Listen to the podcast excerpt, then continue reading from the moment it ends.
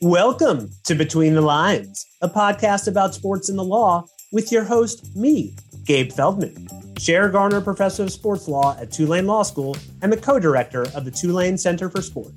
On this episode, I'm joined by Rusty Hardin, the lawyer representing embattled Cleveland Browns quarterback Deshaun Watson, about the possible discipline he is facing from the NFL, the 22 sexual misconduct lawsuits filed against him, and the legal and PR strategy to defend Watson and other high profile athletes. Here we go. Welcome to the show, Rusty Hardin. Thank you so much for coming on. Sure. I want to start by talking about your representation of Deshaun Watson. And I also want to say to my audience, given that there is active representation going on, there's might be plenty of things that you're not able to say. Let's start with Deshaun Watson. And if you could just sort of give us the lay of the land of where we are now, post grand jury activity or, or inactivity with the civil cases moving forward, and now discussion of a potential meeting with the NFL. Well, actually, the meeting with the NFL has now been concluded. We have not said this publicly, but now that they're over, we have talked to the NFL for a total of three days so far. I think by the time this is over, these will be the longest interviews in the history of the NFL of anybody that they're investigating. They've indicated they want to continue to do some more questioning. And so that portion is still ongoing because as of yesterday, they felt like they hadn't gone through everyone. So that's pending. I don't have a deadline. Uh, I suspect that the NFL wants to conclude their investigation sometime this summer, but whether that is June or whether that's uh, August or July, I have no idea. That's their schedule. What happens mechanically is, is that the investigators will make a recommendation to Goodell. They will issue their findings. We will have an opportunity to respond to their findings. And then Mr. Goodell will decide what punishment, if any, they are going to recommend or what they're going to offer. We will decide whether we accept that or whether we want a hearing before the independent arbitrator, who now is truly independent. She is a retired federal judge and it's a much fairer process, ultimately, I think, than was previously the case. These are changes that were in the collective bargaining agreement. So it's been in existence for two years, but uh, she hasn't had to have a hearing as yet in the two years because each of the cases that have arisen since the new collective bargaining agreement two years ago set up this procedure uh, have settled between the NFL and the player and his representatives. And so uh, she hasn't had to conduct a hearing yet. But ultimately, what's going to happen is, is that I've always assumed all the publicity and everything. It's going to be very hard for the NFL to have the courage to do what I think should be done, which is no finding. That all remains to be seen sometime this summer. And after the now new independent arbitrator makes her decision, can you explain what might happen next, assuming that she finds him responsible for something and, and issues some discipline? Well, there's no appeal uh, for either side if she finds uh, no offense. And I have always believed very strongly that the conduct that he's accused of, that applies to the code of conduct, that the only conduct he's accused of that would create a violation of the code of conduct are the first two, which I don't have in front of me, but essentially they involve some allegation of forcible sexual activity. And uh, as I think everybody knows, I've said what little sexual activity did occur was consensual. And there are only three occasions in our case that any type of any type of sexual activity occurred. And that's three out of 22 of the massages. And that sexual activity was consensual. And so, and the grand jury, it's important for everybody to remember the grand jury actions should put that to risk because two of the three women that made plaintiff allegations cases were presented to the grand jury and the grand jury returned no bills. You know, one of the things, Gabe, that's been frustrating about this, people haven't realized what these no bills mean. A no bill means they cannot find probable cause that there is any evidence of a criminal conduct. And every type of allegation that the plaintiffs have made that would be potentially criminal conduct was rejected. One grand jury rejected nine, and another grand jury rejected number 10. And so our view as to whether there's any violation of the code of conduct is actually already decided by the grand jury. You said if there is no finding of responsibility, no discipline, there's no right to appeal. So the NFL doesn't get to appeal the arbitrator's decision if they're unhappy with it. But if there is discipline handed down, then can you walk through what might be the next step? Yeah. Well, if she, the judge, finds that there is some type of offense there, and then she decides what that punishment should be.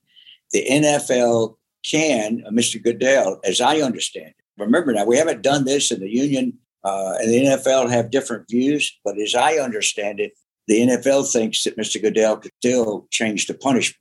He can't change the finding, but that he could change the punishment. All of that remains to be worked out by people different than us. We don't have anything to do with that. When you were representing Adrian Peterson, the system was different. It was under a different collective bargaining agreement. And there it was clear that the commissioner either got to hear the case and make the final decision or delegate it to somebody else to make the final decision, which in Adrian Peterson was Harold Henderson, which then led to a lawsuit that the arbitrator's decision was wrong. Remember now, that's an arbitrator that used to work for Goodell and now right. is appointed as the arbitrator for right. Goodell. That's right. the challenged system that was changed. Right. So now under this new system, there's an independent arbitrator that was chosen by both the PA and the league. As you said, that may be the case that that arbitrator's decision is not final because the commissioner gets to have the final say in terms of discipline, which is a very odd way of having the system. I'm not aware of any system of arbitration where the where the employer would have the final say after the independent arbitrator came in. It's not really what I think many people expected to happen when the CBA was changed because, as we just talked about, the NFL was the only league in the country where the uh, the commissioner had final say over off-field misconduct issues. So that's just an issue that's still lurking out there about how things might play out. And on the on the the point you made that you don't think there's anything left necessarily for the arbitrator to decide in terms of whether there's been a violation of the personal conduct policy. I'm not quite saying that. Obviously, they can decide it, but one way or the other, they can decide whether I'm right, first of all, about it. But what I'm saying, there are three allegations of some type of forcible conduct two of those three allegations were by people whose complaints were made to the police and the DAs. So those two are settled. The remaining one was not part of the cases the DA's office considered in terms of a complaint. But my belief is, I don't know what happens in the grand jury. My belief is the grand jury considered everybody, whether they have filed a former complaint or not. They looked at this whole panoply of conduct that was alleged in the 22 lawsuits because the remaining one is the woman that originally tried to shake them down for $30,000 and claimed that she would keep quiet or it would be embarrassing for everybody. That's the third allegation of force that's still out there. So I don't find it credible. I don't think the NFL will find it credible. I don't think a jury in a civil case would find it credible, but it is still out there. I'm simply saying that when you look at the items listed under the code of conduct, the only two that could be considered potentially to have been violated and therefore subjected to punishment are the first two that have force. And I, I strongly believe the grand jury's decisions take care of those forcible allegations. Right. So, do you have a problem as a general matter? Because this is an issue that the leagues are dealing with, not just the NFL, when there is a criminal allegation and either there's no arrest or the grand jury decides not to indict or the player maybe is acquitted and then the league still decides to go forward with its own independent investigation and determines based on its own investigation that the player has even if they haven't been found to have violated the law that they've been found to violated the NFL conduct policy and it sounds like based on what you were saying at least for those first two cases the only argument that would have violated the NFL conduct policy is if it was forcible and the grand jury already rejected that so, as a matter of process, do you think it's unfair or unwise for the league to do these independent investigations after the criminal justice system has already sort of played out and spoken? So, all right, so you're dealing with an outside lawyer who's not part of that system. I think it's tremendously unfair to make findings against that player. I don't necessarily object to an investigation for them to independently verify that what the grand jury returned a no bill on and found no probable cause that any violation occurred. I don't object so much to them investigating to make sure the grand jury action is, in fact, the cases that they're looking at. But if they determined it was, then I think they should be bound by what the grand jury did. If we're going to say, as everybody in the system does, that prosecutor can get a ham sandwich indicted if they want, if they want to go in and do it. If that allegation has some merit, then that would mean that when they choose not to take an action, there should be extra consideration given to that. The reason I've regretted the way it was covered after it happened is it wasn't that they declined I mean, you instinctively used it, but you don't mean it that way. It wasn't that they declined to indict. They found there was no probable cause that there was any evidence that he committed a crime, and therefore there was no indictment. In fact, Brazoria County did it a little bit differently. They decided not to bring any charges, not only any charges, but to have no official action by the grand jury through a no bill. And the prosecutor, the district attorney's office in Brazoria, which I think intellectually makes sense, says, look, if a grand jury finds that there's no evidence that a person committed a crime, a no bill still puts him or her into the system. There's an action. So it, that person will still have that the rest of their life. And so if we find that there was no crime, then we should not have the grand jury take any action. So the grand jury would choose not to act at all. But whichever way you go about it, it stands for the proposition that two independent separate groups found no criminal conduct. And they weren't just looking at felonies of force, because a grand jury in Texas can consider any connected crimes at the time that they convene. And so they were looking at both potential felony conduct and potential misdemeanor. They found no evidence of either. I would just say that I have had some ham sandwiches that should have been indicted, but let, let me get back to the NFL hearing to the extent that you can talk about it. What has that process been like in the, you said, I think, three days of meetings?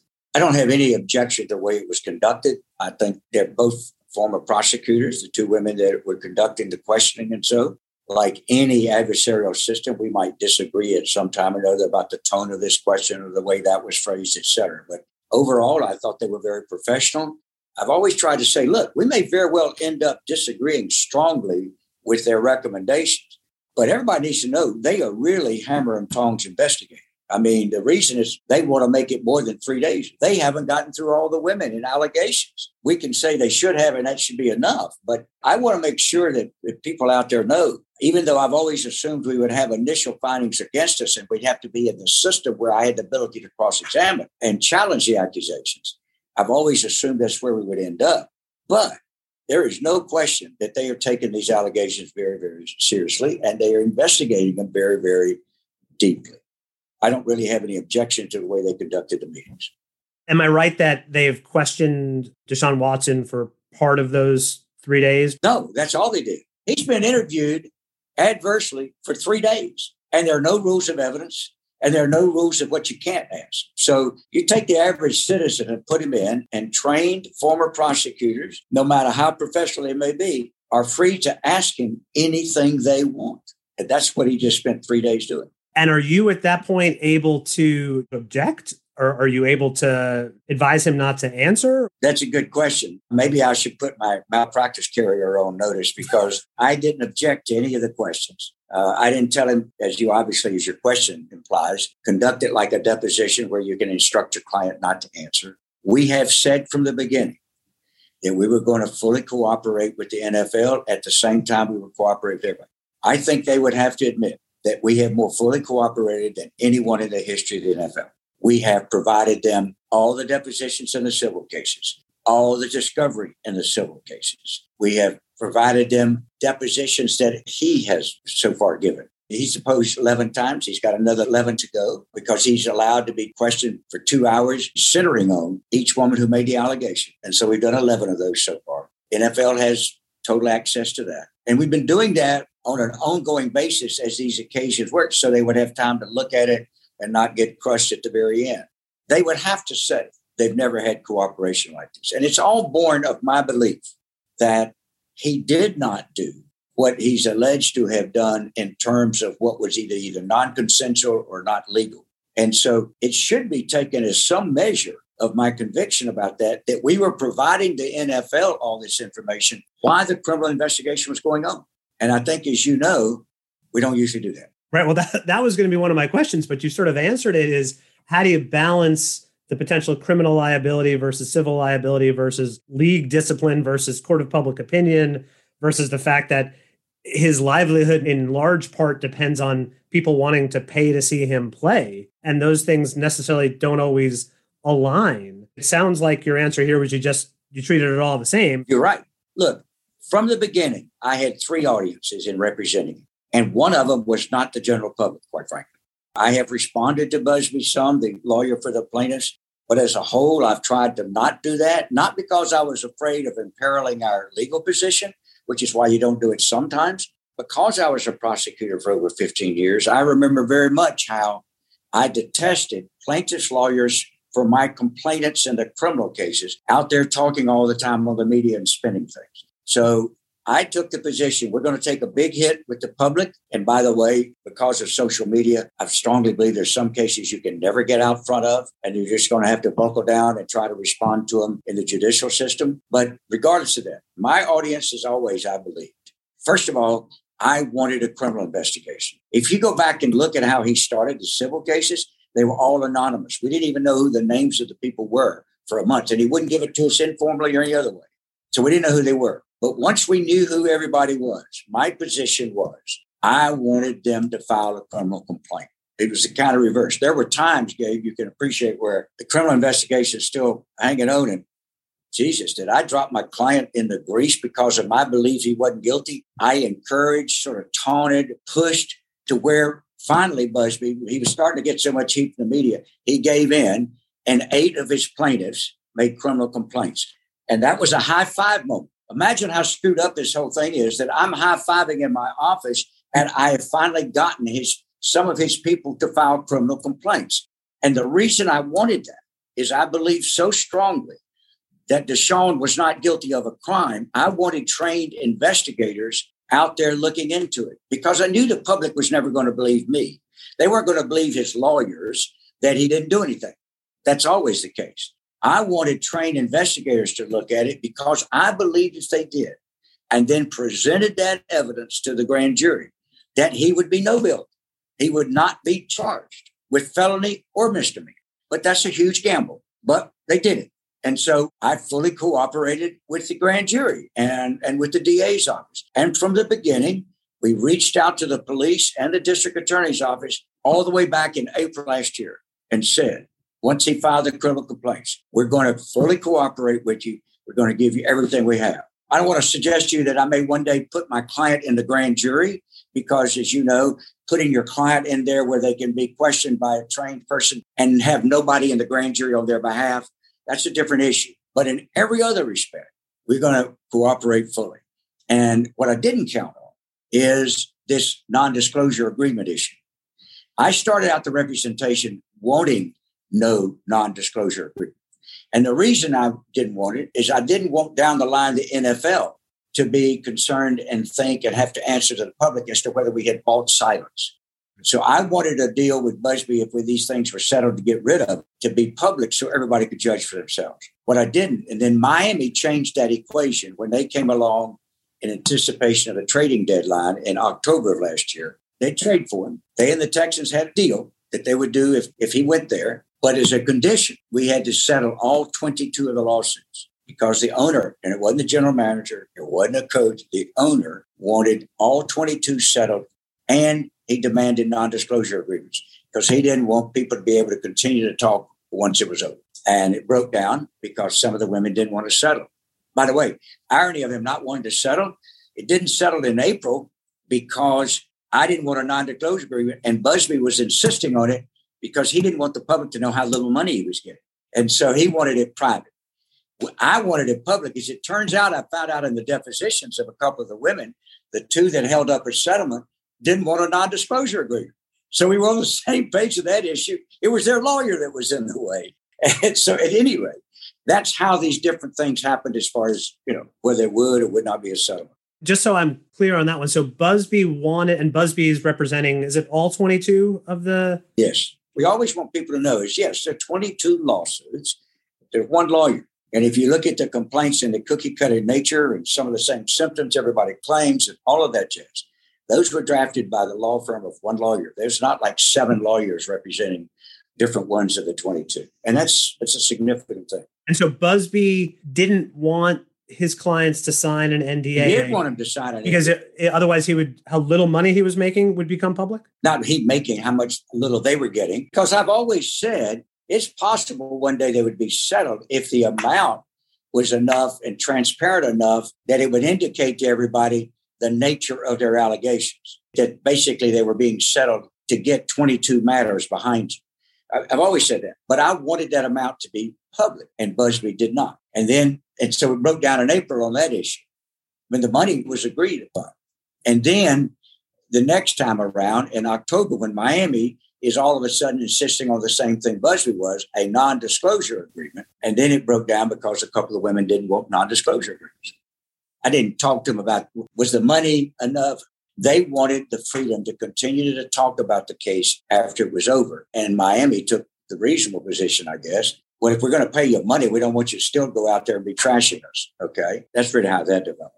Where a mistake I made is I didn't foresee that the teams were going to be as interested in a non-disclosure agreement as at least Miami was, and I suspect everybody else was. Well, so then how does that work out with the Browns when he eventually gets traded to the Browns? Was there discussion there of settlement? No, no. As a matter of fact, the all four teams that were interviewed once the dam broke, there has always been an understanding that they would stay out of trying to dictate or having to do what the uh, happened with the civil cases. Now, if you're the owner of the Browns or Carolina or anyone else, would you like all of them settled and over by August 1 or by July 28th when camp opens? I'm sure they would. I mean, anybody would. But they understood, and everybody else did, that we wanted the freedom to make these kind of decisions that we thought were in the best interest of Deshaun and the teams have all agreed. So Cleveland's not going to be trying to dictate or, or arrange. They've been very good about civil cases are our issue. They wanted to know what was going to happen in the criminal justice system. None of them making any offers or presentations until they found out. So once it got past the criminal aspect, then it opened up where teams were. Well, and, and that takes me back to finishing what I've said. So I, my view was I wanted criminal investigation. And then my audience then was going to be police department, the district attorney's office, and the NFL. And quite frankly, no matter how much the public said and everything, I wanted to avoid as much of that as I could. So that meant that we would continue to take hits. Buzbee would call the media, their mouthpieces in the media that just print whatever he says, regardless of whether it's true. They don't even look into it. And he's made some misrepresentations even as to what's happened in the process. But my eye was on criminal. I believed that if the prosecuting and, and authorities reached the same conclusion I had, that there was no criminal conduct, and so found, that then teams would be willing to trade for him in spite of the pendency of the 22 lawsuits. And that's what happened. As soon as the no bills happen, then my audience switches to the NFL. And so since March, the audience is the NFL. And if everybody wants to listen to the tripe that keeps getting put out, there's nothing I can do about that. Our audience were the teams. And I'm not involved in negotiating. I want it real clear. This wonderful contract that he got from the Cleveland Browns uh, was done by his agents and Deshaun. I had nothing to do with that. We kept very clear here. We will be focusing on defending Deshaun and the legal system, and his agents, as always, will be the ones that deal with his business affairs. Back to the NFL process for a minute. Was his agent in the room with you as well during the hearing? The NFL, Deshaun, and his lawyers. What's your expectation of what happens next with the NFL interviews in terms of who they're calling in? And, and I know you said you don't know the timeline, but how long at least the interviews might take? You know, I truly have no idea. We are still on the same track. I've told you that we always were. We'll cooperate. They've talked to a bunch of people. I don't know who all, and they don't share any of their findings or their approach or what they believe. So I just feel like they want to get something done this summer. I just don't know which month or which day or, or so on. And was there any discussion about the commissioner exempt list as a possibility? Let me do that two ways. I don't want to discuss anything we discussed with them, but that one is such a hot button. I, I feel like, no, it was not. That issue is gone unless somebody else resurfaces it. I don't think it's appropriate for me to talk about anything else we talked about, but the exempt list was not even broached. Just a couple of more questions. One on Deshaun Watson, then to pull back a little bit more on just sort of general representation strategy in these types of cases. With the depositions going on, and there was obviously some testimony from the deposition, I believe it was leaked about. By the way, inaccurately, Buzbee wasn't even at that deposition. Actually, what he did was he, there's a USA reporter that has had been totally whatever Buzbee says he prints. And he printed an article saying a certain thing about Deshaun what he said in his deposition. And it's not true. He didn't say it in his deposition. He didn't leak the deposition. He called up and verbally told a reporter his version of what was said. And that reporter reported it accurately, I'm sure, as to what Buzbee said, but totally inaccurate as to conduct. That's not what he said. But yes, so it's a game of, of deposition telephone where Buzbee claims to have heard something and the deposition tells the reporter and then the reporter prints it and then people. Yeah, doesn't even point out to the reporter. Uh, he wasn't even at the deposition.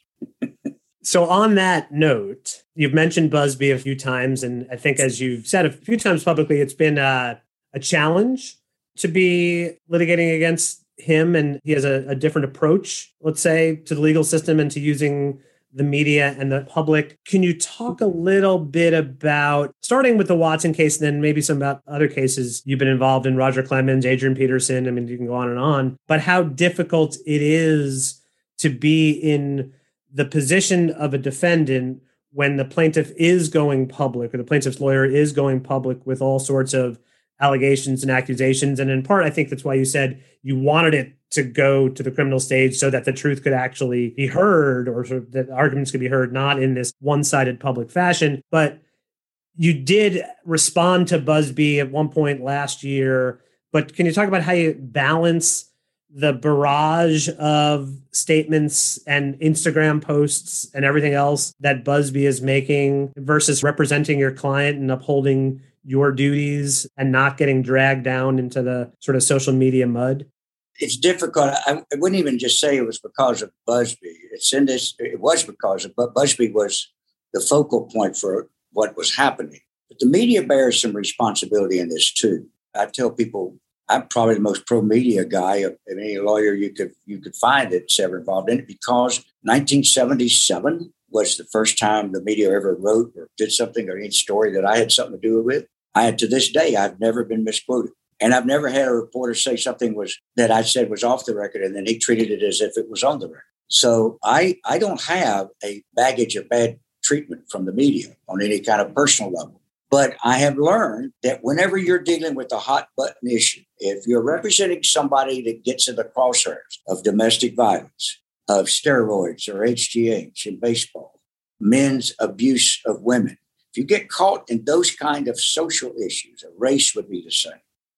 Not only does the presumption of innocence go out the door, but the willingness to look behind the allegation goes out. Nobody wants to be associated with challenging the veracity of people in a milieu that frequently reeks of misconduct by others. They just want to apply it to everyone. To this day, only one human being that ever claimed any personal knowledge of Roger Clemens using steroids.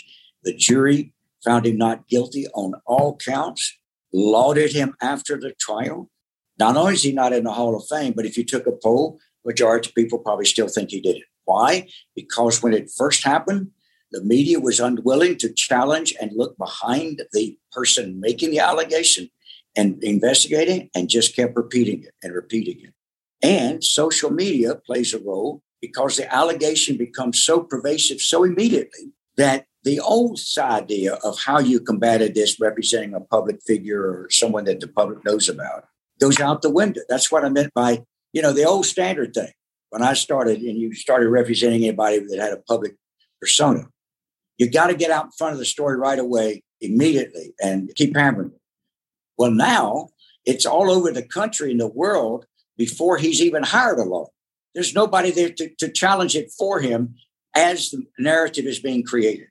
Now, somebody like Buzbee, who has absolutely no allegiance to the truth or accuracy, and he's then playing to a media who, because of the subject matter, is not looking behind it, but will print whatever he says, then you've got a recipe for not just disaster, but incredibly unfairness to the person accused. I'm well aware of the horrible circumstances many women find themselves in through being abused or mistreated or so by men. I, I'm aware of that. But the problem is, I'm also aware of people who are sometimes falsely accused. And the media has been unwilling to look and see which category the accused falls in. And they just take that allegation and run with it. And so then the proponent, Mr. Buzbee, of the people making the allegation, he's not questioned either. He's not looked at, he's not talked about, except they just repeat what he says. So your choice has to become, Gabe, do you get down in the ditch with him? And every time he rolls around in the dirt, you respond. Or do you just have to periodically try to set the record straight, recognizing it's not going to change the needle, but there's certain things you're going to have to come out. One of the times I did is when he misstated what the FBI was doing. The FBI was looking at one of his clients. And so Buzbee didn't even understand what was going on. And because Buzbee in his petitions had alleged bad sex trafficking allegations against Deshaun, which he doesn't even dare make anymore. When the FBI came to him, he went and told people that the FBI was looking into sex trafficking. They were not. They were looking into distortion. In fairness, because he, Buzbee, was making certain allegations, they were going to look at those too.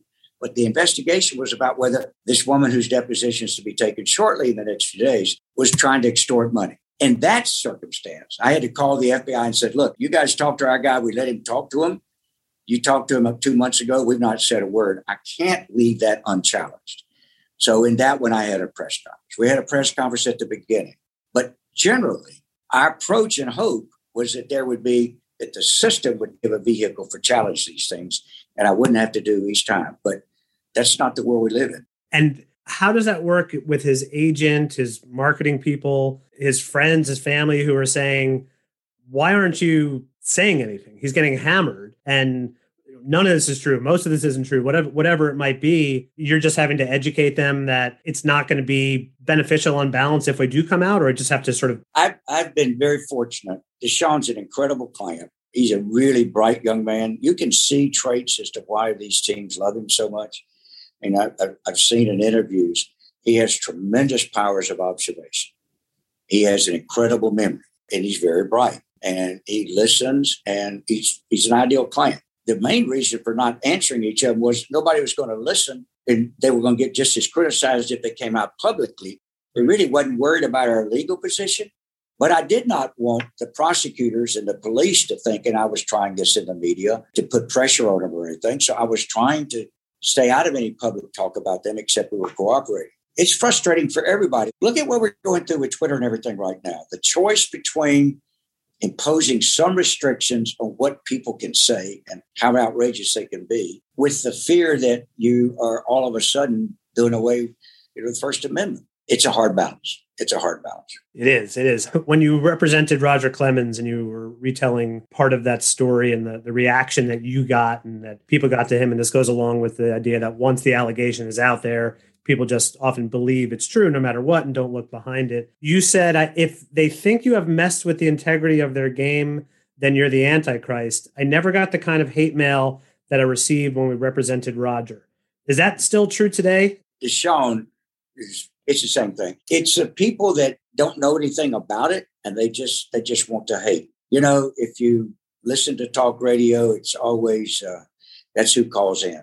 It isn't the people who are happy. You don't hear from happy people on talk radio usually. And you don't hear from uh, happy people in the comments to newspapers or videos or so. Um, I would like for us to get to the stage where you know how if we look at our civil politics right now, there's a similarity. You got 40% on one side, 40% on the other. And really social issues in elections are frequently being decided by that 18 to 19% of the public is trying to decide what's right and reserve judgment. All I ever wanted to do with Deshaun, if I could move the needle back to the middle and then take my chances in the civil justice system or the criminal justice system, then I would have been happy. The problem is, I don't know how you do that because the audience it should be who is it that can hurt him in his career? And so and that's my audience. And that's why it was always criminal justice system and the nfl the rest of it we can have to say I, I never thought i'd say it as far as dealing with the media but the devil can take the hindmost I, mean, I can't do anything about what they do. Back to the nfl process. You mentioned earlier the idea of cross-examining. Would you get the opportunity to speak to any of their witnesses at any point? That's a great question.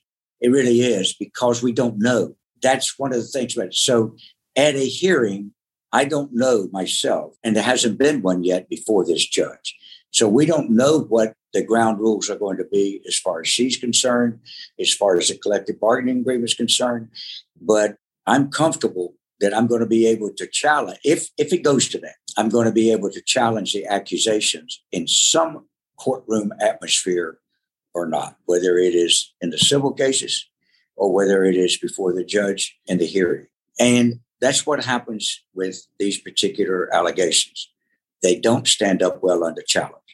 They may very well be credible or look credible when being allowed to make it without being challenged and questioned and searched. They don't hold up under searching, a searching type atmosphere on that note, what is to the extent that you can say it, what is beyond the general idea that he did something wrong or illegal? What's the biggest misconception that the public might have about the 22 accusations and lawsuits? That there was this massive sexual activity going on him with massages, that he was trolling on massages on the internet to find people to have some kind of sexual activity with.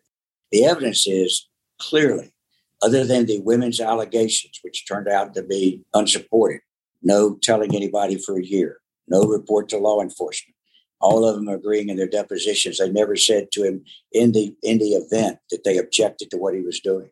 There's only one woman that walked out before it was over, and that is Miss Solis, who was the first one, and that was like with five minutes left. And she, when she announced that she wasn't comfortable in the areas he wanted massaged, which is a whole different subject, the same areas for everybody. And they were areas that were recommended by his trainers for the Texans that he needed to have work on she's the only one who walked out five minutes after. And when she said, I'm not comfortable with this, his response is, Do you want to quit? And that's it. It was over. He paid her. They talked. He apologized if it made her feel uncomfortable and he left. That's the first lawsuit. And the allegation in that first lawsuit was is that he made his, he intentionally made his penis come in contact with her hand. Not that he did anything to her or anything like that, or he threatened her or anything. That's the first lawsuit and then this cascade. And at the end of the day, Deshaun in his depositions has said, and I, I believe it, that there was only sexual activity in three of the 22 lawsuits. And in none of the sexual activities was it forced or was it the type of sex we think of. As to whether or not in three of them there was oral sex of one form or the other. That's it. That's what he very believably insists on. And I think the evidence is going to show that. And all of this falderall that we've been through, that's what I think the facts are. I think that's the misperceptions. Well, thank you so much, Rusty. This has been incredibly enlightening. I appreciate the candor and the time you're taking and uh, helping us all better understand this situation and the process and, and what might come next. I won't even ask you for a prediction because I don't want to put you on the spot of asking for prediction because that's not what lawyers do. I'll save the, the prediction question and just and just thank you again for being so helpful. Yeah, Gabe. Yeah, I appreciate. It. Let me mention one thing real quickly. I think the Cleveland Browns and the other teams that sought to trade for him and wanted him have un, been unfairly maligned through this whole thing. In that each of those teams did their own investigation before the criminal case was to decide whether they were willing to gamble on a guy that had 22 lawsuits if he wasn't charged criminally. That's what they were waiting for. And each of them did their own considerable due diligence. And I think they've all been sort of unfairly slammed for not talking to the women. And as you know, the first thing that would happen with law enforcement is if a private employer prospective employer started going around messing around, talking to the witnesses who they're talking to and trying to decide whether they're telling the truth, they'd probably get charged for obstruction of justice. So I think all of those teams did everything they could to make up their own mind as to where they wanted this young man. And every team that was willing to propose what the Texans wanted, as long as they were not in the same division, took a run at him finally, uh, three years from now, people will have concluded that not only is he a hell of a quarterback, but it, they'll be willing to entertain the fact that he's a, he's a hell of a young man. That was my conversation with Rusty Hardin, lawyer for Deshaun Watson. You've been listening to Between the Lines, a podcast about sports and the law. For show updates and to keep up to date on the world of sports law, follow me on Twitter at Sports Law Guy. And don't miss out on any future episodes. Subscribe to our channel on Apple Podcasts and Spotify, and please give it five stars. Thanks to the Tulane Center for Sport for their support. This episode was produced by Jason Kohanam and Cited Media Productions. See you next time between the lines.